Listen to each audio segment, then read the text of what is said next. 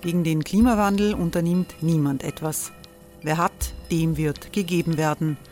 Und Frauen verdienen weniger. War ja immer schon so. Man ärgert sich und macht weiter. Was aber, wenn nicht? Wir haben eine Idee. Die Falter Arena macht die Bühne frei für Menschen und Projekte, die das Land verändern. Mein Name ist Eva Konzett. Ich leite das Politikressort im Falter. Und am Sonntag, den 26. Mai, veranstalten wir im Wiener Stadtsaal die nächste Falter Arena. Mit dabei unter anderem der ehemalige Politiker und Neosänger Matthias Strolz, Theresa Imre von Markter, Sonja Jöchtel von Love Politics oder Kari Ochsner von Ochsner Wärmepumpen. Machen statt jammern. Wir schauen uns an, wie das funktionieren kann. Kommen auch Sie vorbei. Alle Informationen und Tickets finden Sie unter falter.at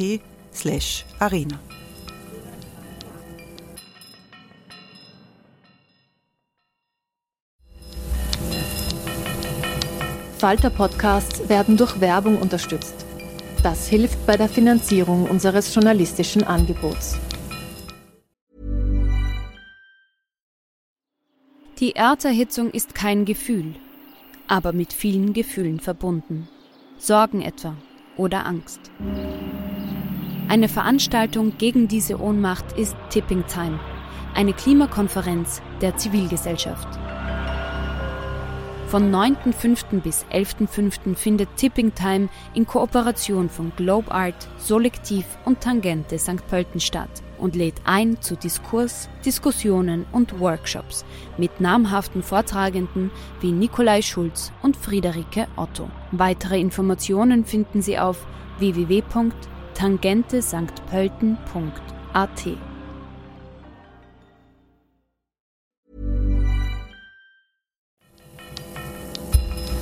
Falter Radio, der Podcast mit Raimund Löw. Sehr herzlich willkommen im Falter Radio. Was passiert gerade in Österreich mit einem Bundeskanzler, gegen den die Staatsanwaltschaft ermittelt? Und was heißt das, wenn die türkise Regierungspartei mit Trommelfeuer gegen die unabhängige Justiz reagiert? Steht der Rechtsstaat in unserem Land an der Kippe? Und droht eine autoritäre Entwicklung? So ähnlich wie wir das in Polen und Ungarn erleben? Antworten auf diese drängenden Fragen hören Sie in dieser Episode vom Verfassungsjuristen Heinz Mayer und dem Historiker Werner Anzengruber. Selten waren so viel Kompetenz, Detailkenntnis und historischer Weitblick vereint wie bei diesen beiden Herren. Die Demokratie verteidigen heißt den Rechtsstaat verteidigen und der ist in Gefahr in Österreich, so lautet ihre bedrückende Diagnose. Die Veranstaltung mit Heinz Mayer und Werner Anzenberger fand im Republikanischen Club Neues Österreich statt. Moderiert hat Christine Hulatsch. Ihre erste Frage an Heinz Mayer war ganz aktuell, warum Sebastian Kurz vor dem Ibiza-Untersuchungsausschuss nicht ganz einfach zugeben konnte, dass er natürlich Einfluss genommen hat, wer Chef der staatlichen Holding ÖBAG werden soll, weil das für einen Regierungschef ganz normal ist. Statt eine derart vage Antwort zu geben, dass Kurz jetzt Falschaussagen vorgeworfen werden. Heinz Mayer? Das fragen sich viele, aber ich glaube, das ist leicht zu erklären. Mhm. Äh, diese ganzen Besetzungsvorgänge äh, haben ja ein bestimmtes Licht erzeugt auf die damals Handelnden. Diese ganzen Chats, die da herumgegangen sind und die ganzen Protokolle, die aufgetaucht sind. Und unser Bundeskanzler will ja nie mit etwas in Berührung kommen, was unangenehm ist. Er hat ja auch in, in der Pandemie immer nur die, äh, die populären Dinge verkündet, sonst war er ja nicht da. Und so ist es auch offenbar hier. Er wollte mit dem eigentlich nicht äh, in Verbindung gebracht werden. Und darum hat er diese Antworten gegeben. Und hat sich dann eben also in gehörige Schwierigkeiten gebracht. Ja, ja, das ist immer so. Wenn man, wenn man nicht bei der ganzen Wahrheit bleibt, muss man sehr, sehr gut vorbereitet sein und ein sehr gutes Nervenkostüm haben, äh, wenn man ständig und intensiv befragt wird, weil sonst macht man irgendwann einen Fehler. Das ist so. Dann äh, werde ich gleich meine nächste Frage an dich, Werner, errichten. Der Kanzler wird als Beschuldigter geführt, also weil er eine Falschaussage im äh, Untersuchungsausschuss äh, getätigt hat. Möglicherweise. Ja, möglicherweise. Also, okay, gut. Im Interview mit, mit äh, Armin Wolf in der ZIP 2 äh, hat er gesagt, er hätte nie wissentlich die Unwahrheit gesagt, was für mich als Laien durchaus interessant war, mir das anzuhören. Und gleichzeitig aber hat er massiv das Parlament und die Justiz angegriffen. Und das macht er nicht zum ersten Mal. Und jetzt kann man sagen, natürlich, ja, also er war in einer unangenehmen Situation. Angriff ist die beste Verteidigung. Ähm, aber ist das nicht bei ihm System? Naja, vorweg darf man vielleicht festhalten, so eine Enquete, so ein Untersuchungsausschuss, das ist kein Kindergeburtstag. Das ist eine politische Aufarbeitung. Es ist äh, keine justizielle Aufarbeitung eines Sachverhalts. Und daher gibt es hier schon einmal Unterschiede. Im Untersuchungsausschuss geht es eigentlich darum, dass die Öffentlichkeit sich ein Bild machen kann, ob eine Regierung gut arbeitet oder nicht arbeitet. Und bei Gericht geht es darum, ob Strafbarkeit besteht oder nicht Strafbarkeit besteht.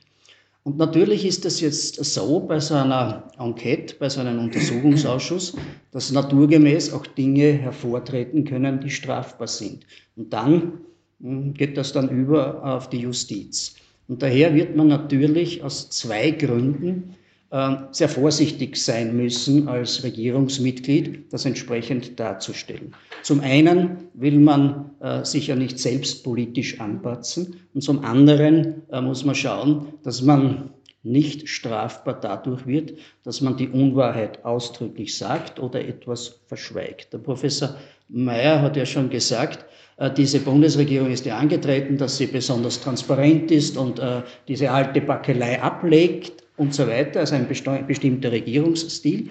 Daher ist auch klar, dass man im Untersuchungsausschuss versucht hat, äh, das entsprechend darzustellen, damit das diesem Bild entspricht. Und jetzt äh, zu deiner konkreten Frage, warum sagt er, ich habe nicht äh, vorsätzlich die Unwahrheit gesagt. Ich bin in diesen Untersuchungsausschuss hineingegangen, habe mir in der Früh schon gedacht, ich werde da natürlich die Wahrheit sagen.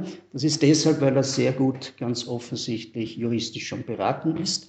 Denn äh, bei Gericht muss man äh, bei einer Falschaussage nachweisen, dass objektiv die Unwahrheit gesagt wurde Offenbar hat er da schon ein bisschen äh, Muffensausen, weil ja diese Chats ganz klar in die Richtung gehen, dass das irgendwie nicht passt mit seiner Aussage. Aber auf der anderen Seite muss auch die subjektive Tatseite nachgewiesen werden. Das heißt, es muss Vorsatz nachgewiesen werden, zumindest bedingter Vorsatz. Das heißt, ähm, der Kurz muss es für möglich gehalten haben, dass er hier falsch aussagt. Und daher geht dieses Interview schon genau in die Richtung der Verteidigung, gut vorbereitet. Man wird dann sagen, wenn das nicht zusammenpasst und dann feststeht vielleicht, dass die Unwahrheit gesagt worden ist, dass eigentlich gar nicht die Unwahrheit sagen wollte. Und das ist immer sehr, sehr schwer in Strafverfahren, den Vorsatz nachzuweisen, weil das ist ja drinnen im, Kopf. Ne? Da kann der Richter ja nicht sagen, was hat sich der wirklich gedacht. Allerdings äh, die, der Tat, äh, der Sachverhalt, der festgestellt ist, in diesem Fall äh, die Aussage, äh, der ähm, ist schon ein starkes Indiz, dass man das auch äh, willentlich, vorsätzlich gemacht hat. Wenn ich jemanden niederschieße, dann brauche ich schon sehr gute Argumente, dass ich erklären kann, dass ich das nicht gewollt habe. Und daher, je stärker der objektive Tatverdacht sich erhärtet und man das feststellt, desto schwieriger wird es zu erklären, warum man subjektiv äh, der Meinung war, dass man das so nicht wollte und dass der Vorsatz nicht äh, vorliegt. Gut vorbereitet, äh, die Verteidigungsstrategie ist vorgegeben. Man wird sehen, ob äh, das äh, bei Gericht, unter Umständen bei Gericht so plausibel dann auch dargelegt werden kann, dass äh, der Herr Kurz freigesprochen wird, wenn überhaupt ah, Strafantrag. So, Strafantrag sage ich immer, das ist der kleine, die kleine Anklage bei einem Einzelrichter, wenn dieser Strafantrag äh, erhoben wird. Da kommt es darauf an, wie die Ermittlungen jetzt weitergeführt werden. Beschuldigter heißt, der Herr Kurz hat Akteneinsicht und äh, man wird sich das erste Reihe fußfrei anschauen, die nächsten Wochen, Monate, Monate dauert das sicher. Naja, man muss vielleicht dazu sagen, ja. die Staatsanwaltschaft hat ja auch diesen Punkt schon in ihrer Stellungnahme äh, erläutert und ausgeführt. Sie haben nämlich in den Raum gestellt, den Verdacht, dass es Absprachen gegeben hat. Und zwar, weil Kurz, Bonelli und Blümel, glaube ich, zum Teil wortidente Antworten gegeben hat. Und dann haben sie noch ähm, ein, ein, Lehrbuch über Beweis im gerichtlichen Verfahren zitiert, in dem ähm, Kriterien aufgelistet sind, bei denen man vorsichtig sein muss, wenn die jemand verwendet. Zum Beispiel immer dieselben Stereotypen, umschwenken auf ganz bestimmte Nebensächlichkeiten, ablenken in, in irgendeine Richtung. Und dann kommt noch dazu, dass sie, dass sie bei, der, bei, bei ihren Aussagen sehr konsistent waren. Also sie haben das immer, sie haben immer wieder dieselben Sätze wiederholt. Und zwar alle drei. Und zum Teil wörtlich. Und da hat äh, die Staatsanwaltschaft gemeint, das deutet doch eher darauf hin, dass da Verabredungen stattgefunden haben. Und dann kann er nicht mehr sagen, das war unabsichtlich. Ja. Ich finde den Ansatz äh, von Heinz Mayer ja auch äh, deshalb äh, so stimmig, äh, weil ja auch jetzt äh, das Gutachten vorliegt, ja, das beauftragte Gutachten, das ja zu einem anderen Schluss tatsächlich kommt. Ich finde es interessant, das, was die Staatsanwaltschaft hier äh, gemacht hat, nämlich auch genau in diese Richtung, dass man einfach das analysiert, wie etwas transportiert wird und wie etwas gesprochen wird. Und hier ganz offensichtlich zwei äh, Linien klar verfolgt werden. Zum einen nützt das möglicherweise der Staatsanwaltschaft, äh, die den objektiven Sachverhalt äh, tatsächlich nachzuweisen und zum anderen geht es in die subjektive äh, Tatseite. Ne? Wenn jemand äh, immer die gleichen Worte verwendet, wenn äh, drei immer den gleichen Satz verwenden bei Gericht, ist das ein klares Indiz, dass hier eine Absprache vorliegt. Und dann wird es natürlich eng. Und dann muss, müssen schon sehr, sehr gute Argumente vom Beschuldigten vorgebracht werden, beziehungsweise von der Anwältin, vom Anwalt, dass das zerstreut wird. Und ähm, der Richter, die Richterin nicht zur Auffassung kommt, dass äh, aus äh, dem objektiv festgestellten Sachverhalt, also dass die, diese Aussage nur unwahr sein kann, auch folgt, dass äh, subjektiv hier ein zumindest bedingter Vorsatz, die Unwahrheit zu sagen, vorliegt. Es hat sich die Staatsanwaltschaft ja sehr viel Mühe gemacht. Das ist ja, glaube ich, 58 Seiten lang, dieses Konvolut, das Sie geschrieben haben, was schon darauf hindeutet, dass Sie also das sehr, sehr ernst nehmen. Wie wird denn das zeitmäßig ungefähr ausschauen? Das kann man schwer kann man sagen. sagen. Sie haben relativ viel vorgearbeitet. Äh, Sie werden jetzt dem Bundeskanzler die Möglichkeit geben, Stellung zu nehmen, allenfalls noch Zeugen befragen, aber vielleicht die Tonbänder der Vernehmung abspielen und sich das nur einmal anhören oder die anfordern, aber was nicht, sehr viel ermitteln wird man da nicht mehr müssen, glaube ich. Mhm. Also ein paar Wochen wird schon noch dauern. Da muss ein Vorhabensbericht an die, an die Oberstaatsanwaltschaft und ans Ministerium gerichtet werden. Und dann kann die Entscheidung fallen. Mhm. Also ich nehme an, bis Herbst wird die Entscheidung fallen, ob angeklagt wird oder nicht. Mhm. Was noch sehr auffallend war, ist, dass äh, die ÖVP die Untersuchungs-, äh, den Untersuchungsausschuss massiv angegriffen hat. Das war die Rede davon, es wurden Suggestivfragen gestellt. Der Herr Landeshauptmann Schützenhöfer hat gemeint, äh, es kam zu einer Menschenhatz in diesem Untersuchungsausschuss. Die Landwirtschaftsministerin hat gemeint, äh, sie hat also den, den Untersuchungsausschuss in die Nähe der Löwinger Bühne gerückt ähm, und der Herr Sobotka hat äh, Überlegungen angestellt, also ob man äh, nicht die Wahrheitspflicht also eben da entfallen lassen könnte. Die Frage an Sie, Herr Professor Mayer, ist es wirklich notwendig, den Untersuchungsausschuss zu reformieren? Ist da wirklich so viel schiefgegangen? Überhaupt nicht. Der wurde erst reformiert vor einigen Jahren. Äh, richtig ist schon, dass die Untersuchungsausschüsse früher oft zu einem zu einer unangenehmen Streiterei ausgeartet sind und dass es damals ja auch keine Instanz gegeben hat, die die die Möglichkeit hatte, da echt durchzugreifen. Wenn da der Vorsitzende äh, nicht wirklich gut aufgepasst hat und eine Autorität gehabt hat, dann ist es schon oft schlimm hergegangen. Daher hat man ja diese, diese neue Verfahrensordnung geschaffen, die über 50 Paragraphen hat und die unter anderem vorsieht, dass die Rechte der Auskunftsperson zu wahren und zu achten sind und die Würde zu achten ist. Und dann kommt dazu, jede Auskunftsperson kann sich von einer Vertrauensperson begleiten lassen. Der sitzt oder die sitzt im Ausschuss rechts von ihr, von der Auskunftsperson. Und links von ihr sitzt der Verfahrensanwalt. Der hat auch die Aufgabe, darauf zu schauen, dass, dem, da, dass der Auskunftsperson kein Haar gekrümmt wird. Und dann sitzt der Verfahrensrichter. Auch der Verfahrensrichter hat die Aufgabe, äh, dafür zu schauen, dass äh, da zu, keinen Grundrechtseingriffen kommt und der dann den Präsidenten zu beraten. Also wenn der Bundeskanzler sagt, man hat ihm das Wort umgedreht, mit anderen Worten, er hat nicht mehr gewusst, was er sagt und er war so verwirrt, da habe ich schallend gelacht, wie ich das das erste Mal gehört habe, wirklich, weil der Mann ist seit Jahren auf der politischen Bühne tätig, der weiß, wie gearbeitet wird. Wenn der nicht in der Lage ist, sich wenigstens an seine Auskunftsperson zu wenden oder an den Verfahrensanwalt und mit dem bespricht, wie soll ich da jetzt umgehen mit der Frage, also dann, dann ist das ein übersensibler Poet vielleicht, ja, der kann in die Situation kommen. Das kann ich mir schon vorstellen, wenn manche Fragesteller sind, ähm, stellen auch aufreizend dumme Fragen manchmal. Also, dass ich mir manchmal gedacht habe, um Gottes Willen, was, was sage ich jetzt auf das? Ich war nie Auskunftsperson, aber was hätte ich jetzt gesagt auf das? Ich war, keine Ahnung, ich weiß nicht mehr, was der will in Wahrheit. Äh, das liegt daran, dass sie fast alle, also vor allem die Hinterbänkler, Fragen vorgegeben bekommen haben von ihren Parteien oder von ihren Clubs und die lesen es vor. Und wenn die Auskunftsperson die erste Frage schon nicht dreimal beantwortet hat, bei einem anderen Abgeordneten, der lässt die noch einmal vor. Das ist noch einmal. Das ist gesagt, bitte. Natürlich machen die dann vielleicht abfällige Bemerkungen oder das kommt schon vor. Auch Suggestivfragen kommen, das ist keine Frage.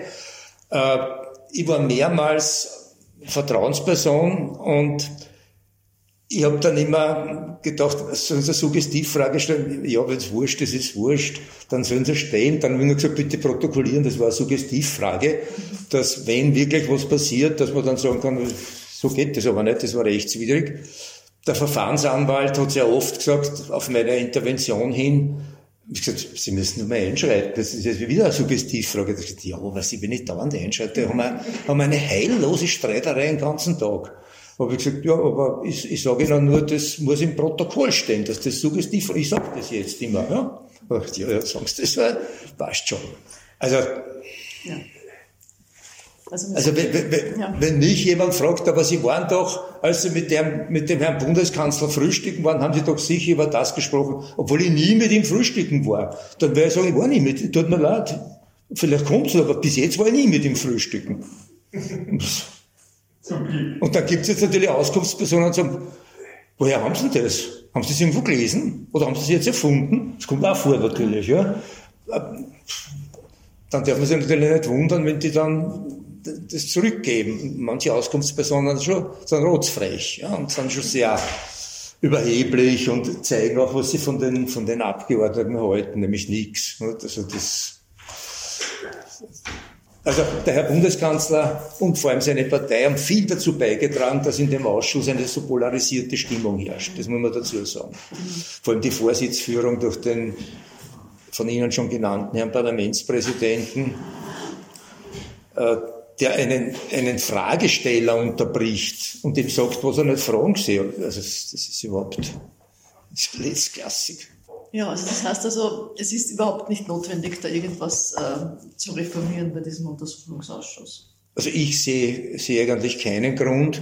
Und wenn eine Auskunftsperson, das ist meine Erfahrung, äh, eine klare Linie vertritt und klar macht, die Fragen beantwortet, äh, oder sagt, ich kann mich nicht mehr erinnern, tut mir leid, das sind so Details, die, die, haben, wir, die haben wir nicht gemerkt, äh, dann ist die Sache erledigt. Nur wenn jemand herumeiert und sagt, äh, ich habe ja gewusst, dass sich der für das interessiert und man weiß aber, das ist ein enger Vertrauter von ihm und von seinem, von seinem Finanzminister und dann sagt, wir haben nie drüber geredet, ich habe das immer nur am Rande gehört und von manchen Dingen überhaupt nur aus der Zeitung erfahren. Natürlich fühlen sie die verhöhnt. Und das war jetzt zum Teil aufreizend. AMB auf BVD-Ausschuss. Ich habe gesagt, eigentlich habe ich gar nicht gewusst, was das ist. Äh, und äh, das BVD, das hat er, hat er eigentlich in der Zeitung mitverfolgt, sonst war es nichts. Also der Bundeskanzler, der das, der das an sich vorüberziehen lässt und sich nicht dafür interessiert, der ist fehl am Platz. Und daher glaube ich das nicht, dass das wahr ist. Also das ist, aber da fühlen sich natürlich die Abgeordneten zu Recht verarscht. Das ist, vor allem wenn sie das vier Stunden lang hören. Nicht? Naja, Sie, Sie haben noch die Attacken erwähnt, die Attacken gegen den U-Ausschuss, ja. die jetzt von der türkisen Truppe da ja, geritten ja. werden. Auch das ist ja nicht neu. Das ist ja eine Strategie, die Sie schon lang verfolgen. Äh, Im Februar des Vorjahres, also kurz nach Beginn dieser Regierungszusammenarbeit, äh, wurden plötzlich Ermittlungen gegen Bröll und Rotensteiner und so weiter bekannt. Äh, kurz vorher hat der Herr Bundeskanzler von den roten Netzwerken fantasiert, das da mhm. angeblich in der WKSDA gibt. Belege gibt es bis heute nicht. Äh, dass dort rote Netzwerke äh, herrschen, kann ich mir schlicht nicht vorstellen. Erstens einmal sind es lauter ehemalige Richter. Deswegen können es auch rote sein. Okay. Aber es wurden fast alle, ich glaube alle eigentlich, ernannt von schwarzen Justizministern und der schwarze Justizminister da rote Netzwerke in der WKSDA erzeugen. Also das ist so weit weg von, von, von jeder Wahrscheinlichkeit, das kann man nicht glauben. Und der hat ja dann voriges Jahr, im, na, oder war das heuer, äh, als wieder irgendwas war, oder ja, bei, de, bei dem Attentat, das Erste, was er gesagt hat, schuld ist die Justiz, weil die hat den bedingt entlassen. Das ist ein völliger Holler. Das ist völlig falsch. Also da, da ist nichts richtig, aber er hat sofort einmal andere an, anpatzt. Äh, was war das nächste? Ja, die Ermittlungen gegen den, gegen den Finanzminister. Stellt sie ins Fernsehen und sagt, äh, die Staatsanwaltschaft muss reformiert werden, da sind viele Fehler passiert. Das ist die gemeinste äh, Kritik, die man, die man üben kann, jemanden sagen, du hast viele Fehler begangen. Und nicht sagt welche, weil der kann sich nicht mehr wehren. Gegen sowas kann, wenn mir sagt, du hast viele Fehler gemacht, wie, wie wehre ich mich da dagegen? Das ist, das ist unmöglich. Und die WKSDA kann ja nicht einmal eine Pressekonferenz machen und, und sagen, äh, wir haben das und das und das und das daher immer richtig gemacht. Und das Richtigste war die Hausdurchsuchung von Blömel. Also, das, ist, das geht ja nicht. Also die hatte keine Wahl, die ist ja zum Schweigen mehr oder weniger verurteilt und hört dann so in der, das sind Rote und sie haben viele, viele Fehler gemacht. Und mir hat jetzt vor kurzem mal ein, ein entfernter Bekannter, Akademiker, Techniker, hat gesagt, na ja, eigentlich, diese Postenbesetzung, mein Gott, das hat es immer gegeben, der hat einmal in der Verstaatlichten gearbeitet, das hat es immer gegeben, ja schon, aber es ist schon bemerkenswert, wie das, zu, das zustande gekommen ist. Er hat gesagt, ja, na, ich finde das eh super, jetzt, das waren die Türkisen und die Blauen und jetzt ermittelt die rote Staatsanwaltschaft. Habe ich gesagt, woher wissen Sie denn das, dass die rot ist? Ich gesagt, naja, die, angeblich ist die rot durch, durchtränkt, die WKStA. Also das bleibt irgendwie hängen. Das ist jemand, der sich nicht sehr für Politik interessiert, ein bisschen schon, aber nicht sehr. Da geht lieber mit seinem Hund spazieren, aber das ist hängen geblieben.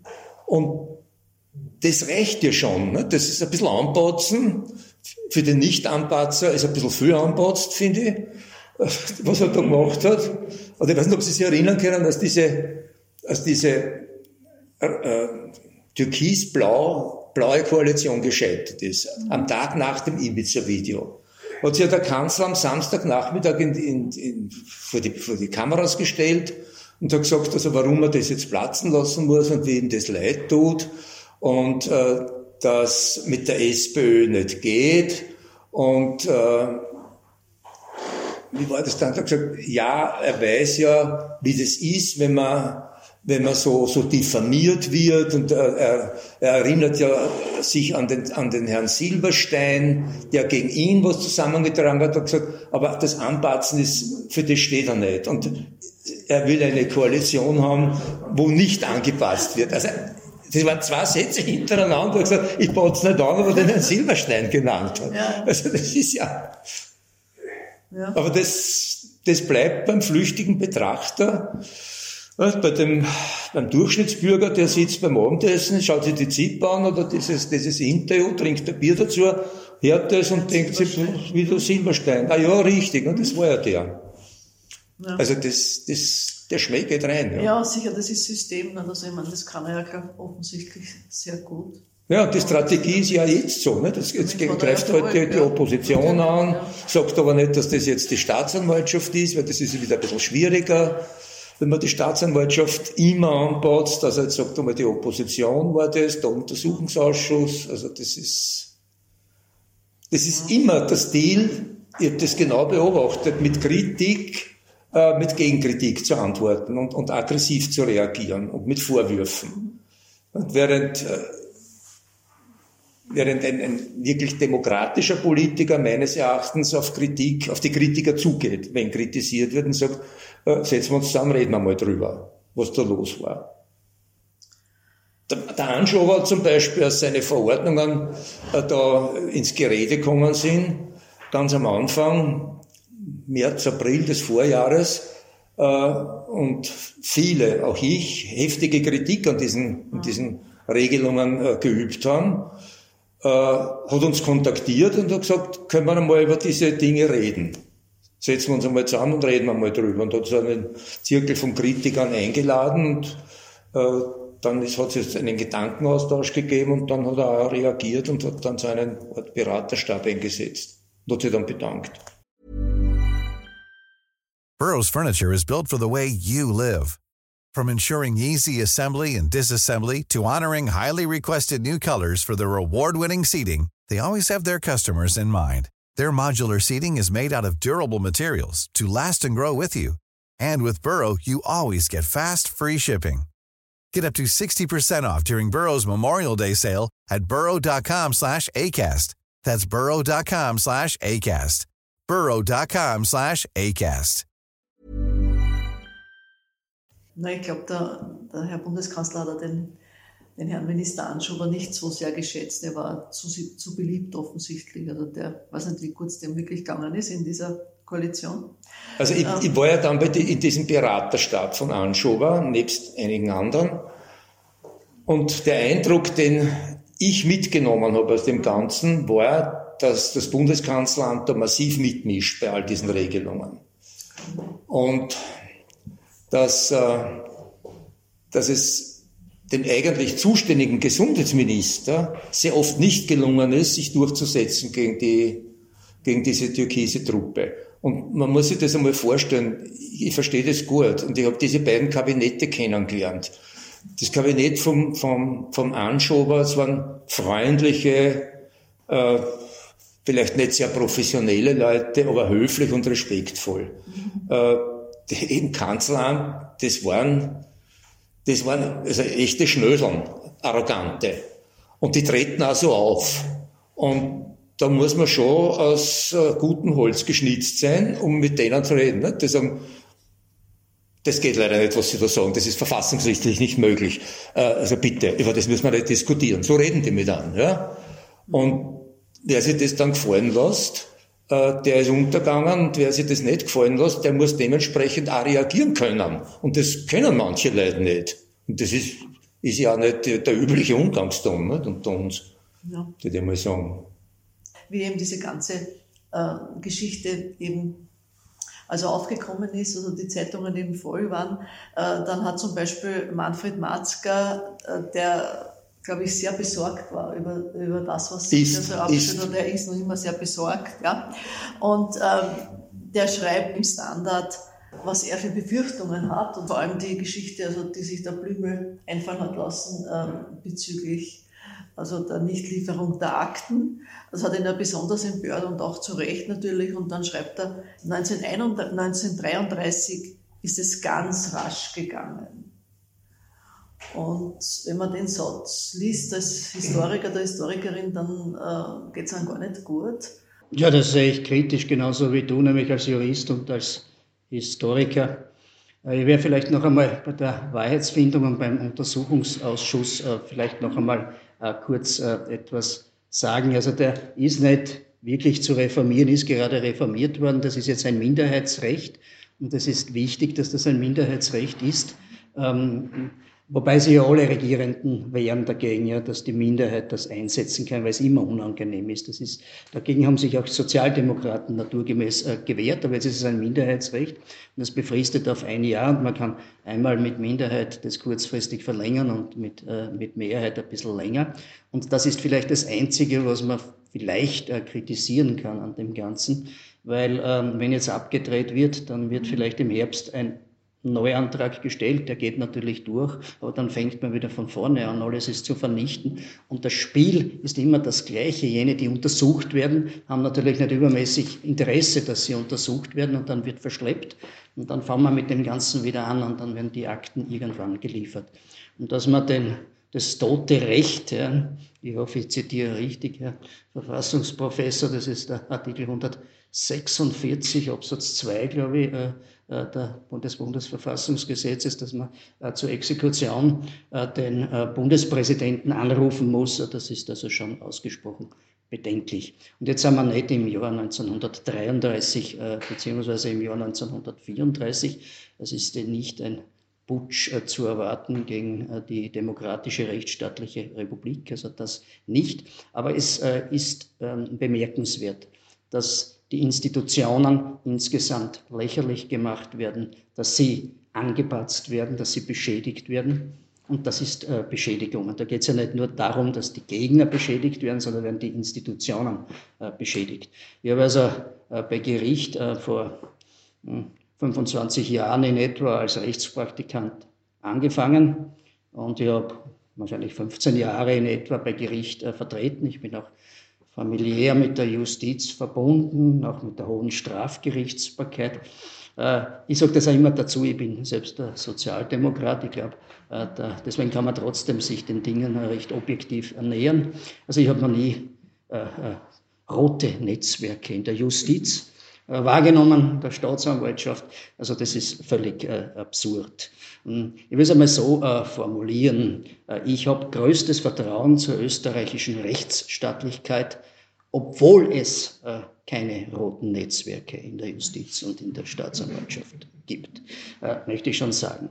Und 33, ähm, 34 äh, ist deshalb auch so interessant, weil ja der Nationalsozialismus äh, Gott sei Dank im Wesentlichen ausverhandelt ist. Ich sage im Wesentlichen ausverhandelt ist.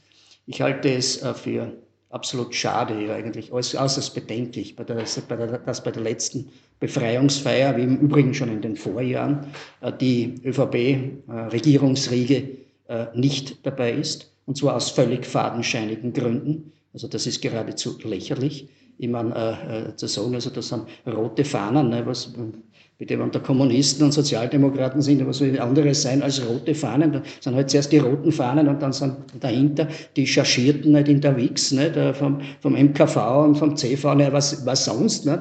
Äh, keine Frage. Das ist geradezu lächerlich. Also ich weiß jetzt nicht, äh, haben wir es jetzt da endgültig geschafft, den Nationalsozialismus aus, äh, zu verhandeln? Oder hat eine österreichische Bundesregierung, also die Grünen waren ja geschlossen da, aber der der größere Teil der österreichischen Bundesregierung Probleme, da an einer Befreiungsfeier äh, teilzunehmen. Und äh, diesmal ist es ja nicht gegangen, aus Corona bedingt. Ist übrigens hervorragend organisiert gewesen. Ich kann den Organisatoren nur, nur äh, das allerbeste Lob ausstellen. Ja, äh, äh, haben Sie da ein Problem jetzt, ähm, äh, sich dort teilzunehmen und dann in Zukunft vielleicht wieder den Mauthausen-Schwur, den ich für ganz hervorragend halte, anzuhören oder die äh, Zeitzeugen. Ein paar haben sie gebracht, so viel Zeit war, aber wenn da äh, jemand berichtet, noch als Zeitzeuge, wie das war, weil äh, die Eltern andersdenkend waren, bis die Kinder geschnappt haben, und hinein verfrachtet haben in die nationalsozialistischen Kinderheime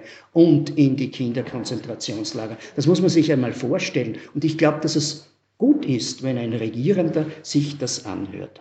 Aber 33, 34 ist mir deshalb auch so wichtig und äh, immer ein Schwerpunkt auch gewesen in meiner Forschung, weil äh, die sogenannten kleinen äh, Faschismen, ähm, diese autoritären Faschismen, das gegeben hat, von, von Portugal bis rauf äh, ins Baltikum, weil uns die, wenn wir aus der Geschichte was lernen wollen, und wir können aus der Geschichte was lernen, weil uns die mehr sagen.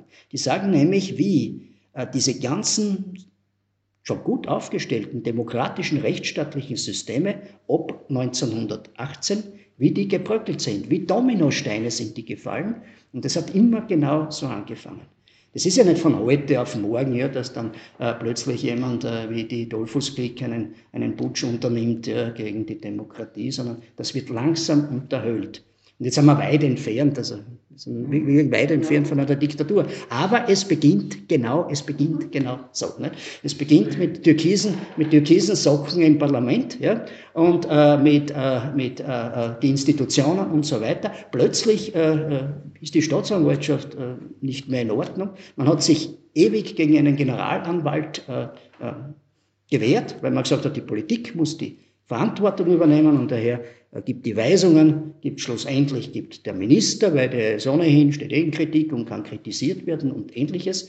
Mittlerweile sind wir ja äh, ziemlich allein in der Europäischen Union. Wenn ich das jetzt noch im Überblick habe, gibt es glaube ich nur Polen äh, mehr, wo äh, diese, äh, äh, dieses Konstrukt es gibt. Äh, über Polen können wir vielleicht heute eh ohnehin nicht reden. Also wenn etwas nicht passt einer Partei, dann werden die Institutionen angegriffen.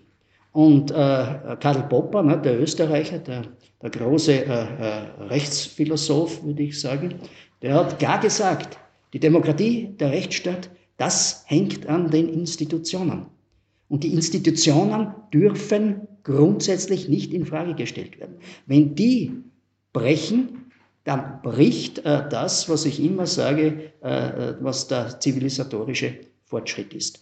Und daher bin ich schon sehr, sehr besorgt, zumal das ja in Österreich nicht eine Entwicklung ist, die unabhängig von der Entwicklung in Europa äh, zu sehen ist. Man, da muss man dann schon ein bisschen über die Grenzen schauen. Da muss man schon schauen, nicht, was machen so Herrschaften wie Kaczynski und Orban ne?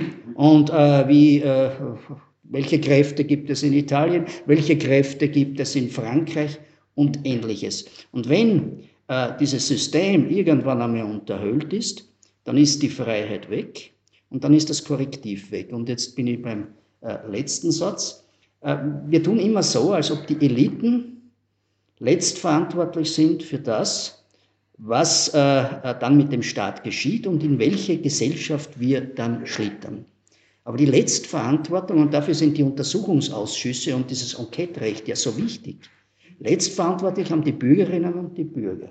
Wenn die nicht reagieren auf solche Entwicklungen in den Wahlzetteln, dann macht das Ganze überhaupt keinen Sinn. Du kannst eine wunderbare Rechtsstaatlichkeit haben und du kannst eine wunderbare Demokratie haben, wenn die Interessen nicht wahrgenommen werden. Und ich rede jetzt nicht von wirtschaftlichen und sozialen Interessen, da bin ich jetzt auch der Meinung, dass die nicht wirklich ideal wahrgenommen werden von jenen, die das brauchen würden, aber das ist ja heute nicht unser Thema. Sondern Interesse ist ja auch, dass der Verfassungsrahmen tatsächlich erhalten bleibt. Die, der freiheitssichernde Verfassungsrahmen. Und alle sagen ja immer, der Rechtsstaat ist, kann man unabhängig von der Demokratie sehen. Ich meine, ja, äh, das ist, ein Rechtsstaat ist immer eine Qualitätsfrage. Sicher, auch im Heiligen Römischen Reich kann man sagen, da hat schon rechtsstaatliche Ansätze gegeben und auch in der, in der, in der österreichisch-ungarischen Monarchie. Nicht? Ähm, Viktor Adler hat einmal so wunderbar gesagt, eine Diktatur gemildert durch Schlamperei oder so ähnlich. Nicht? Ja, das äh, ist schon rechtsstaatlich. Aber in Wahrheit äh, kann man von einem Rechtsstaat äh, in, in, einem qualitativ, in einem hohen qualitativen Sinne nur sprechen, wenn das unter demokratischer Kontrolle steht. Es kommt ja darauf an, wer diese Organe, die dann Recht sprechen, tatsächlich ernennt. Und das ist ganz, ganz äh, wesentlich. Und äh, das auch noch in einer Verfassung, ich habe gesagt vorhin der letzte Satz, ist aber wirklich der letzte Satz, das in einer Verfassung, die nicht unproblematisch ist. Ich weiß schon, ich glaube, äh, äh, Professor Mayer, Sie sehen das ein bisschen anders, aber ich bin da näher beim, beim Herrn äh, äh Jablona, einmal ähm, Präsident eines, eines Höchstgerichtes und auch ähm, Vizekanzler in der Expertenregierung der einmal von der österreichischen Verfassung, von einer präfaschistischen Verfassung äh, gesprochen hat. Und das auf jeden Fall nicht, weil die Sozialdemokraten haben damals äh, 1929 ziemlich gebremst, dass nicht auch so eine Verfassung bekommen wie im, im, äh, in der Weimarer Republik in Deutschland, weil äh, Hindenburg hat noch andere Befugnisse bekommen. Aber die Befugnisse des Bundespräsidenten und die Aufwertung des Bundespräsidenten und vor allem auch die Schwächung des Parlaments, Das ist schon ganz wesentlich. Ich hätte mich wohler gefühlt, wenn 1945 die Verfassung äh, von 1920 wieder eingeführt worden wäre, ohne den Zusatz von 1929, weil die Untersuchungsausschüsse muss man auch in diesem Lichte sehen. Die Untersuchungsausschüsse äh, sind jetzt wesentlich stärker, aber sie sind noch im, in, in, in Relation zu anderen Ländern relativ schwach. Und das deshalb, weil von der Verfassung das Parlament sehr schwach ausgestaltet ist. Das ist ein Problem dann, wenn eine Exekutive das ausübt, was äh, die Verfassung ihr einräumt. Dann könnte man sich unter Umständen vielleicht wirklich einmal wundern. Also ich denke mal, dass der Manfred Matzka äh, da zu Recht, zu Recht besorgt war. Also, also ich hätte gern den Punkt, an den Punkt nochmal anknüpfen. Ja, bitte, ja. Und das ganze Geschehen ein bisschen vor einem demokratietheoretischen Hintergrund äh, betrachten. Einer der größten De Demokratietheoretiker, äh, man kann sagen weltweit, war Hans Kelsen, der ein Werk geschrieben hat im Jahr 1927, glaube ich, vom Wesen und Wert der Demokratie. Das wird heute noch Land Land ab zitiert und ist in zweiter Auflage erschienen mittlerweile. Äh, Kelsen hat nicht nur dieses Buch geschrieben, sondern viele andere auch, aber er war auch der Schöpfer unserer Bundesverfassung.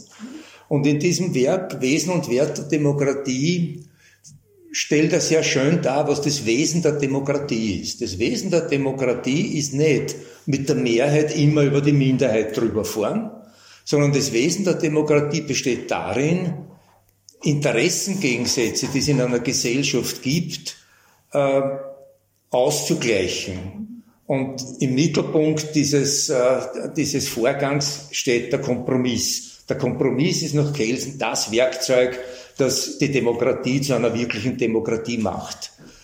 Das heißt, äh, wer kompromissunwillig oder kompromissunfähig ist, kann sich nicht als Demokrat bezeichnen.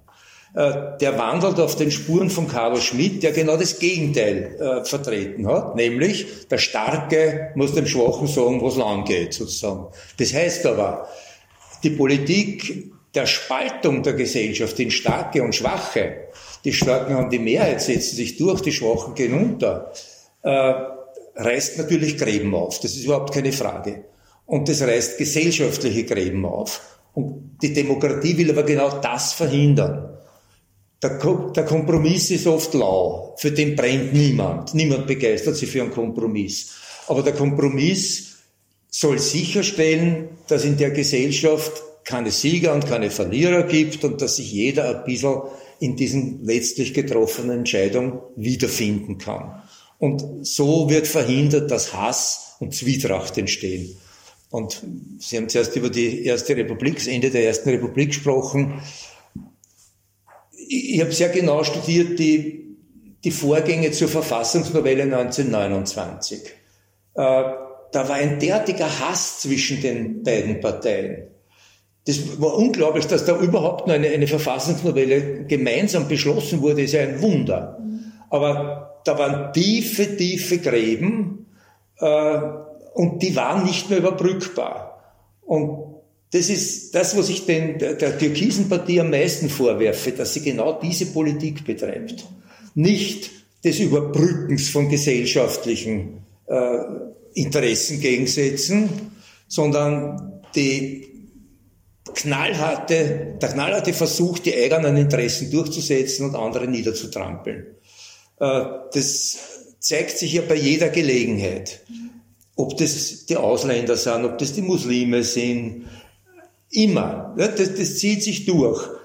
Deutschklassen ist eigentlich ein Thema, man sagt, das müssen Fachleute beurteilen, ob es Deutschklassen gibt oder nicht. Oder ob man das besser anders macht. Nein, es muss die Deutschklassen geben. Warum? Man sagt, das sind die anderen. Wir bleiben unter uns, aber das sind die anderen. Äh, Kopftuchverbot. Äh, mir, mir gefällt das auch nicht. Aber was will man denn? Man will die treffen oder die Fahne am, am, ähm, am Ballhausplatz. Was heißt denn das? Das heißt, nicht die Juden sind so super, sondern na, die Muslime muss man bekämpfen. Das ist schon richtig. Also, oder das Virus kommt mit dem Auto, oder lauter solche, solche Sager. Das sind ganz sublime Versuche einer gesellschaftlichen Spaltung. Und das halte ich für echt gefährlich und ich bin nicht so, äh, so, so zufrieden und so unbesorgt und, und so, äh, wird schon nichts passieren und das kann wirklich schnell gehen. Ja, äh, schauen wir nach, nach Slowenien. Vor Jahren war das noch ein, ein Musterland in der Europäischen Union. Auch Ungarn hat schon bessere Zeiten gesehen. Äh, Polen, viel bessere Zeiten. Die sind am Weg nach unten. Und wenn wir so weiter tun und wenn, und da gebe ich Ihnen recht, wenn die Bevölkerung das nicht überreißt, und so schaut's aus, weil die die Bevölkerung wird berieselt von gekauften Medien und das muss man mal dazu sagen. Die Medienlandschaft ist versaut in Österreich, echt versaut. Und die Regierung tut, also die, die politisch Mächtigen tun alles dazu, den Zustand aufrechtzuerhalten. Also das ist, das ist wirklich abenteuerlich, was die aufführen mit, mit dieser Medienpresseförderung dass sie voriges Jahr im Sommer gefördert haben, Tageszeitungen nach der Druckauflage. Das heißt, je mehr Papier die erzeugt haben, was immer mit dem Papier dann passiert ist, desto mehr Geld haben sie gekriegt. Also das ist ja, das ist ja wirklich abenteuerlich. Das hat allerdings nicht Türkis erfunden, sondern das geht lange zurück und das rächt sich jetzt. Und das wird uns bitter am Kopf fallen. Äh, denn es gibt ja nicht nur Leute, die sich so genau interessieren wie wir jetzt für diese Dinge, die so genau hinschauen und sich das, den Staat überlegen, was ein Staat ist und was ein Staat sein soll und tun soll. Sondern es gibt ja viele, die konsumieren halt ihre, ihre Zeitungen und lesen ihre Zeitungen.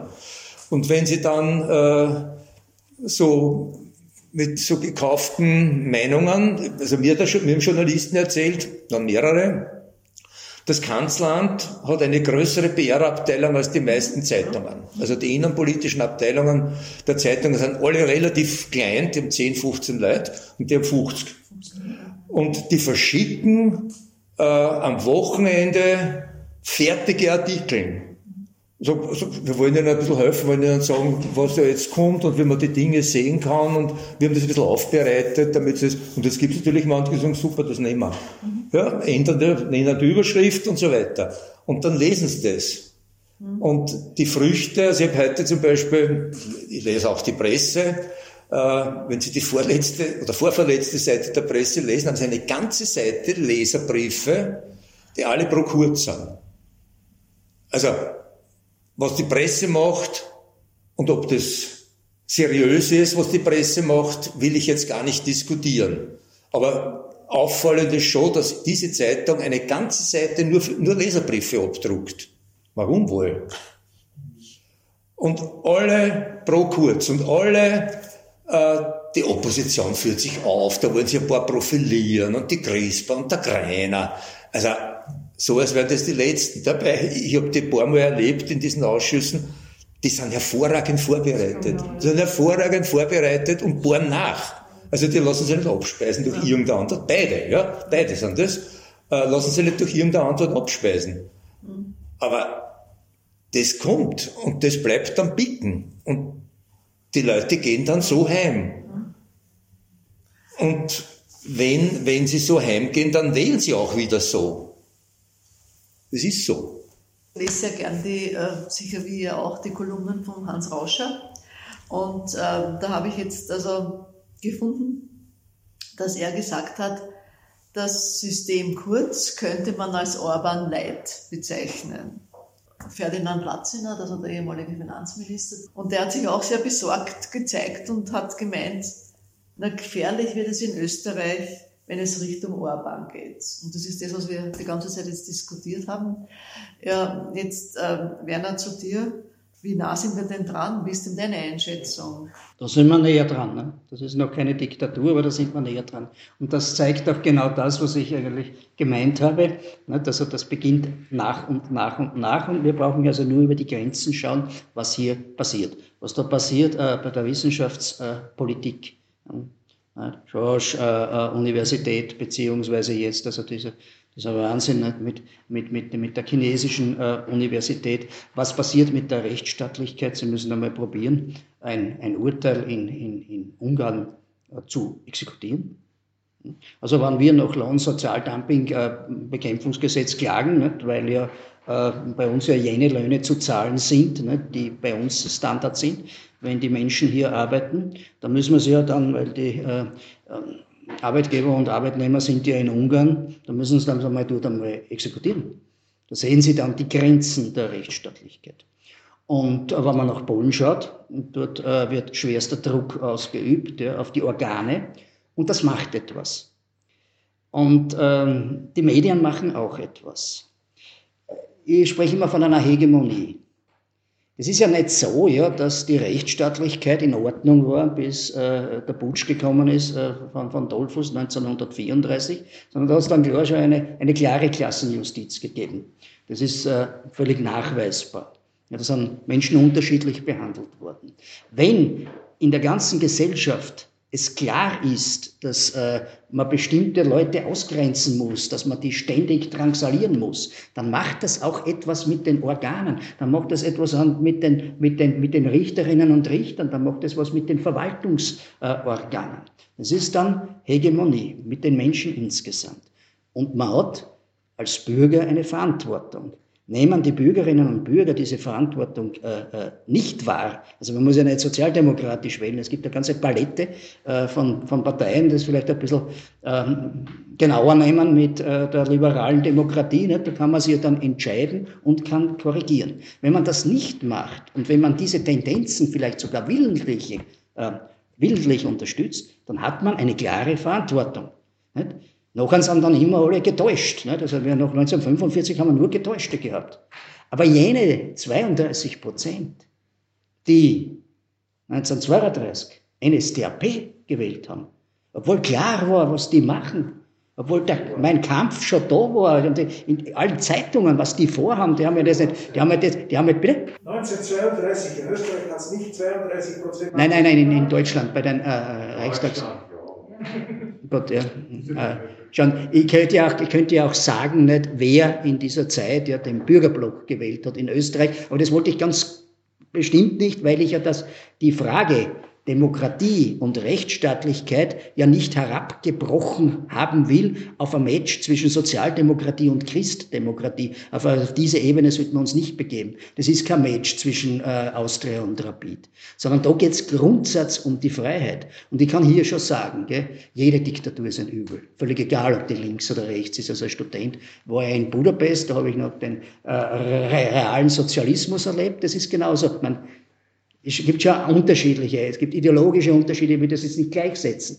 Aber am Frühstückstisch haben die mit ihren Kindern nicht offen reden können. Weil da haben sie das eine transportiert in die Schule und da hat man nicht gewusst, wer dann am Nachmittag vor der Tür steht. Oder am Abend oder am nächsten Tag in der Früh. Das ist äh, schon ein Problem. Und die Bürgerinnen und Bürger haben in einer Demokratie, solange sie sie noch haben, ja, haben sie die Korrektur vorzunehmen und die Interessen vorzunehmen. Die haben eine Verantwortung. Jene, die diese Kräfte gewählt haben, die schlussendlich Europa hineingeführt haben äh, in die Diktaturen, in den Faschismus, in den Krieg, die haben eine Verantwortung. Und nehmen sie das nicht wahr, dann wird die, was man als liberale Demokratie bezeichnet, es gibt, es gibt ja keine illiberale Demokratie, was soll bitte das sein? Ja? Also sagen wir mal die rechtsstaatliche, grundrechtliche Demokratie, dann ist die gefährdet, aber dann habe ich auch meine Pflicht als Staatsbürger nicht wahrgenommen. Ich habe dieses Korrektiv nicht wahrgenommen. Ich habe vielleicht sogar im Gegenteil jene Kräfte unterstützt, die genau dieses freiheitssichernde System unterminieren. Und deshalb brauchen wir nicht von Schuld reden. Schuld ist ein, ein strafrechtlicher äh, Begriff, aber von Verantwortung dafür äh, muss man schon reden. Also das war nicht alles Lamperl, ja, nach 1945, nicht? und gerade die Österreicher, wir waren ja überhaupt die äh, reinsten Lamperl. Nicht? Also wer das nicht glaubt, wir meine schon in die Unabhängigkeitserklärung, also das ist ja, geht ja zu, für mich gehört das ja, weil ich also ein bisschen auch ein, ein Satiriker bin, ja, gehört das ja überhaupt zu den zu den komödiantischsten Texten, die wir in Österreich je äh, produziert haben. Ich hätte gerne in dem Zusammenhang nochmal auf einen Punkt hinweisen. Wir haben Demokratie, haben wir nicht schon deshalb, weil wir eine demokratische Verfassung haben. Die schönste Verfassung nützt uns nichts, wenn die, die die die, die, die, die Macht haben in, dieser, in diesem Staat, äh, keine demokratischen Grundsätze befolgen. Böckenförde, ein berühmter deutscher Staatsrechtslehrer, hat einmal gesagt, die Demokratie kann die Voraussetzungen, auf denen sie beruht, nicht selbst erzeugen. Was hat er damit gemeint? Er hat gesagt, die Demokratie setzt voraus, dass die Menschen sie wollen und dass die, die politischen Parteien als die Träger der Demokratie auch demokratisch denken und demokratisch handeln. Wenn die das nicht tun, sondern wenn die ähm, autoritäre Tendenzen verfolgen, dann wird die Demokratie nicht lang bestehen. Und das ist genau der Punkt, wenn wir an der, an der zentralen Schaltstelle eine starke autoritäre Partei haben, dann werden wir nicht mehr lang demokratisch sein. Meine, das muss ja nicht gleich sein, dass wir mit, mit Handschellen herumrennen, aber das äh, äh, haben wir gleichgeschaltete Medien, die haben wir eh schon zum Großteil. Äh, und dann wird Druck kommen auf bestimmte Posten in der öffentlichen Sicherheit und dann in der, in der Verwaltung und dann in der Gerichtsbarkeit, wird man Gesetzesänderungen machen und wird man wieder neu besetzen. Also da gibt's ja alle Möglichkeiten. Das ist ja nicht so, dass, dass das alles in Stein gemeißelt ist, was wir haben. Das kann ja relativ schnell weg sein. Das geht ja. Und ob uns dann die EU schützen kann, das bezweifle ich sehr, weil das gelingt ihnen bei Slowenien nicht, das gelingt ihnen bei Ungarn nicht, das gelingt ihnen in Polen nicht, weil die, die EU natürlich wieder andere Schwächen hat. Dieses Einstimmigkeitsprinzip ist ein Horror, äh, mit dem wird, da, wird, wird die EU nicht lange überleben wahrscheinlich. Also das kann ich mir nicht vorstellen, wenn die Tendenzen so auseinandergehen. Also da müssen wir schon im Inland schauen, ein bisschen auf unser Land. Also da dürfen wir uns nicht, äh, nicht hoffen, dass wir da von außen so viel Hilfe bekommen. Wie könnte es weitergehen? Wie könnte sich das alles weiterentwickeln? Welche Szenarien sind vorstellbar? Und was mich auch noch interessiert, könnte es sein, dass Kurz das ganz unbeschadet übersteht? Ja, Bitte, Herr Professor ja. Halte für möglich. Halte für möglich. Halte ich für möglich. Ähm, was passieren kann, ich habe das gerade heute mit einer Journalistin diskutiert, das kann halt jetzt niemand sagen, glaube ich. Es, die Situation ist derart volatil, weil man nicht weiß, wann die, die Grünen explodieren. Die haben ihren Bundeskongress jetzt Mitte Juni.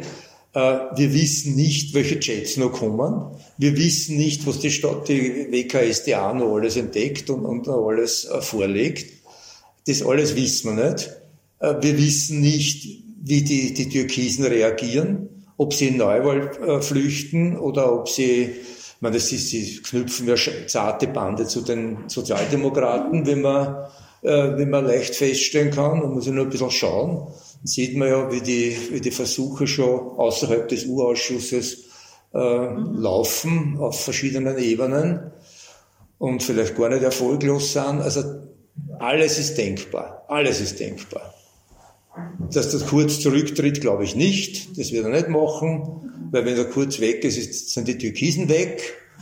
Äh, Neuwahlen, das, das würde ihm entsprechen, nicht? Zu sagen, Parlament kann abstimmen, so viel es will, das Volk wird entscheiden, so der Bürgerblock auch gesagt. Ne? Äh, die Quatschbude kann tun, was will, das Volk wird entscheiden. Das sind genau, genau dieselben Sätze, also ich habe das nochmal dann nachgelesen jetzt. Äh, das ist die Verächtlichmachung des Parlaments und das Volk gegen das Parlament ausspülen, also das ist, hat er abgekupfert, nein, weiß er nicht, wird er nicht wissen, dass das gegeben hat, aber ich weiß es und andere wissen es auch, dass das gegeben hat, aber das ist halt die Strategie, nicht, die nahe liegt. Wenn das Parlament mir abwählt und ich habe einen Rückhalt in der Bevölkerung, weil ich dort ja, haben schon gegessen, ja, ja, nicht? Äh, nett und freundlich. Und ich habe genug Fotografen und, und, und Journalisten, die mitfahren und das dann brav alles apportieren, dann hat er schon gute Chancen. Das ist schon, vor allem wenn die Opposition weiter so schwach ist, wie sie ist, und da meine ich vor allem die Sozialdemokratie. Das ist eine einzige Katastrophe. Und das war in Ungarn genauso, war derselbe Grund. Und in Polen genauso. Überall die Sozialdemokraten auslassen. Sind, sind, sind zerbröselt an der eigenen Unfähigkeit, waren korrupt oder was immer. Werner, wie siehst du das? Na, Sie haben gesagt, äh, Herr Professor Mayer, es ist möglich, dass er das unbeschadet übersteht. Möglich, ja. Ich sage, das ist wahrscheinlich, ja, dass er das äh, unbeschadet über äh, lebe, weil ich ja gelernter Österreicher bin. Und als gelernter Österreicher weiß ich schon, dass hier ähm, die Inhalte, die hier transportiert werden, über das geht, ja, was äh, der Mensch halt im Sozialen braucht, in der Absicherung, Sozialversicherung wäre zum Beispiel einmal Thema, was wir diskutieren können. Oder wir könnten Verteilungsgerechtigkeit äh, diskutieren, ob das ein, wirklich ein klassisches Steuersystem ist oder ähnliches. Es ziehen eigentlich von den Themen immer andere, nämlich das, dass ich mich dann gut fühle, wenn es einem anderen noch schlechter geht. Und äh, das ist eigentlich äh, die, genau die Stimmung, äh, die äh, diese Kräfte äh, leider jetzt in besonderem Maße transportieren. Ähm, ich bin, der Kompromiss ist angesprochen worden. Ich liebe äh, dieses Buch von Kelsen, weil ich habe ja bei Gericht, ich sage immer, wie ich noch was gearbeitet habe, ja, habe ich bei Gericht vertreten. Und natürlich will man immer gewinnen. Wenn man hingeht, dann will man gewinnen. Das ist keine Frage, aber das Allerbeste ist der Vergleich wenn es beiden so richtig wehtut, dann ist es äh, das Richtige, dann, ist, dann, dann haben alle das richtig gemacht, dann passt es. Und da sind wir mittlerweile äh, weit äh, entfernt. Äh, es werden die niederen Instinkte der Menschen äh, geschürt. Wahrscheinlich haben wir das alles, also alle jene, die, die sich als Lichtgestalt da sehen. Äh, das ist meistens so, wenn man vielleicht auch ähm, die Möglichkeit hat und ähm, so privilegiert ist, dass man sich ähm, diese große und hohe Moral so richtig gut leisten kann. Also ich spreche da durchaus auch von mir äh, äh, selbst. Aber der Mensch ist halt äh, nicht so gut, wie Bert Brecht schon einmal gesagt hat. Und genau diese, diese, diese Motive, diese Instinkte werden jetzt ganz besonders ähm, geschürt. Und wenn ich mir die letzte Profilumfrage anschaue, dann hat sich eigentlich nichts äh, geändert von der letzten Wahl her. Nicht? Ein bisschen hat sich was verschoben. Nicht? In die Sozialdemokratie war bei, bei der Wahl bei, bei 21 Prozent, jetzt ist es bei 23 Prozent und der Kurz war bei 37,5 und jetzt ist er bei 35 Prozent. Also bitte, gut ist gegangen, nichts ist geschehen, nicht? Äh, dann kommt jetzt dann wieder äh, der Corona dann vorbei, der Untersuchungsausschuss ist weg und ähnliches. Also ich erwarte äh, hier jetzt kein eine besondere Verschiebung, wenn es dann schlussendlich wieder äh, zu Neuwahlen äh, kommt. Ich glaube eher, dass die Bürgerinnen und Bürger das äh, weiter wählen werden. Und jetzt muss man sich dann mal vorstellen, zur Schwäche der Sozialdemokratie könnte man hier ein ganzes, ein ganzes Panel machen. Da hätte ich einiges äh, zu sagen, warum äh, das so ist. Also die, das ist schon viel hausgemacht, haben Sie schon vollkommen recht. Ja. Also in der Struktur, bei den Personen und so weiter. Aber in Wahrheit ist natürlich auch, dass schon die Bürgerinnen und Bürger dieses Programm und doch ein bisschen ein idealistisches Programm wahrscheinlich auch abgewählt haben und äh, das dann immer schwieriger wird, äh, dann äh, wieder in die Gänge zu kommen. Äh, Ungarn ist ein, insofern ein schlechtes Beispiel, weil die ja wirklich alles abgesandelt haben, aber in ganz Europa sieht man, äh, äh, wie sehr in den letzten Jahrzehnten diese Idee abgewählt worden ist. Und Dahndorf hat ja schon in den 80er Jahren, in der Mitte der 80er Jahre gesagt, die Sozialdemokratie hat viel erreicht, auf ihren Schultern steht also Demokratie, Rechtsstaat, ein sozialer Ausgleich, aber jetzt wird sie verschwinden. Diese Prognose könnte durchaus durchaus äh, eintreten. Also summa summarum, ich halte es äh, für äh, wahrscheinlich, dass es mit dieser Hegemonie derzeit weitergeht. Da müsste sich entschieden etwas im Denken, vielleicht auch im Fühlen, Empathie wäre vielleicht auch etwas, was man äh, durchaus ähm, einfordern können, könnte vom Korrektiv von den Bürgerinnen und Bürgern. Ich glaube nicht, dass sich entscheidend etwas ändern wird. Also zur Sozialdemokratie, acht Jahre Feimann haben der SPÖ massiv geschadet. Auch im, im, im, im, im Denken der Bevölkerung und in der Einstellung der Menschen zu der Sozialdemokratie. Aber das ist nicht das Thema. Aber das, das war, das war ein super Go, finde ich. Sagen. Was sonst, äh, was ein bisschen, vielleicht ist das die letzte Hoffnung, aber ich höre immer wieder von von Freunden, die zu den Schwarzen und Türkisen Beziehungen haben und, und da ein bisschen hineinhorchen, dass es nicht so ist, dass alle Schwarzen das mittragen, begeistert, sondern dass es da schon brodelt, auch sogar in der jungen ÖVP, höre ich. Mhm. Äh, dass da schon Leute gibt, die sagen, haben, brauchen wir das wirklich? Äh, das ist natürlich eine ständige Abwägung, was ist uns das wert, dass uns der Kurz vor einem sozialistischen oder sozialdemokratischen Kanzler beschützt und uns die, die Mehrheit im Parlament verschafft, äh, gegen alles andere, was in dem Staat auch wichtig ist. Also ich schließe nicht aus, dass nur Dinge aufkommen, die dann das Fass zum Überlaufen bringen. Äh, das wird wahrscheinlich nicht in Niederösterreich sein und nicht in Oberösterreich, aber in Tirol vor Vorarlberg. Äh, da kann schon sein, dass da, da vielleicht einmal, vielleicht Salzburg, dass vielleicht sogar in Wien, dass da mal bürgerliche Kreise sagen, na so geht's nicht weiter, das wollen wir nicht. Mhm. und einen Aufstand provozieren. Also das äh, schließe ich nicht aus. Nur was ist dann? Mhm.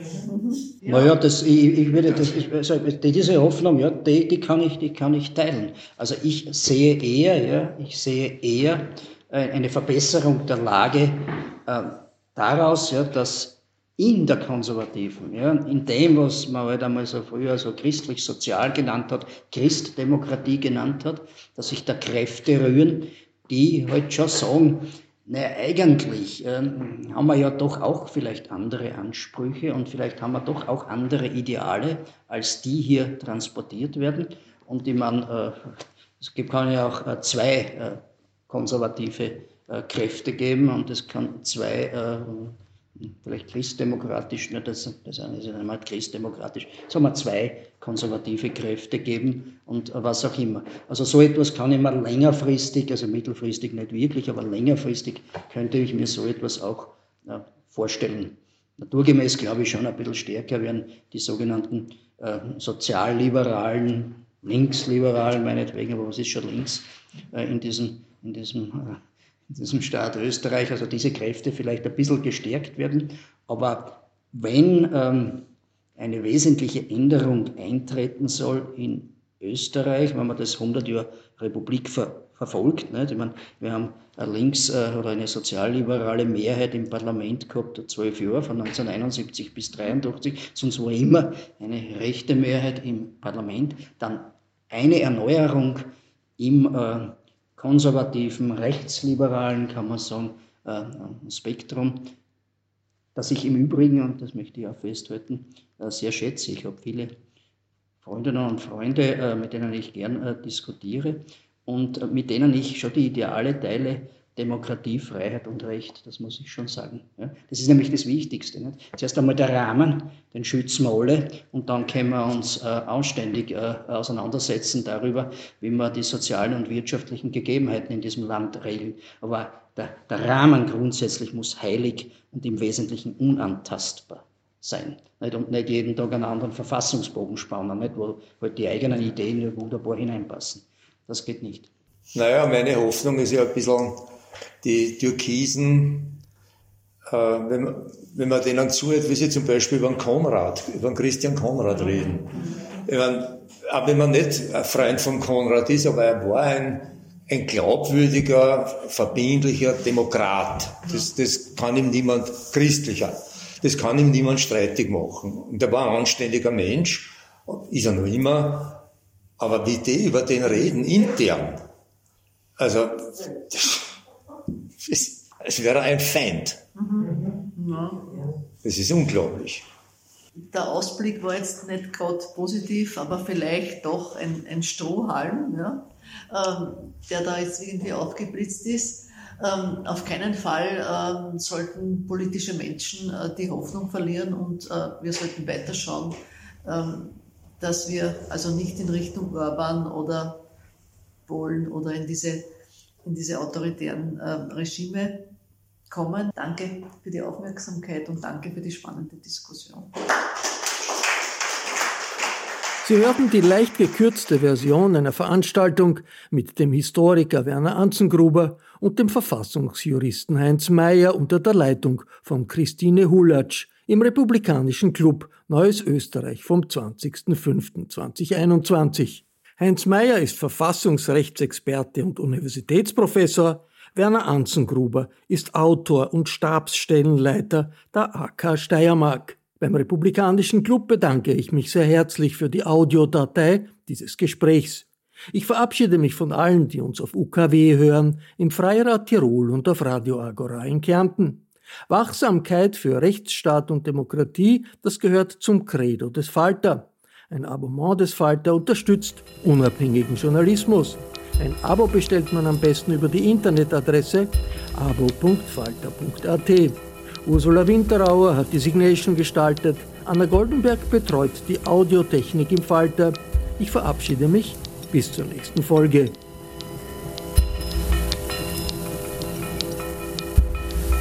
Sie hörten das Falterradio, den Podcast mit Raimund Löw.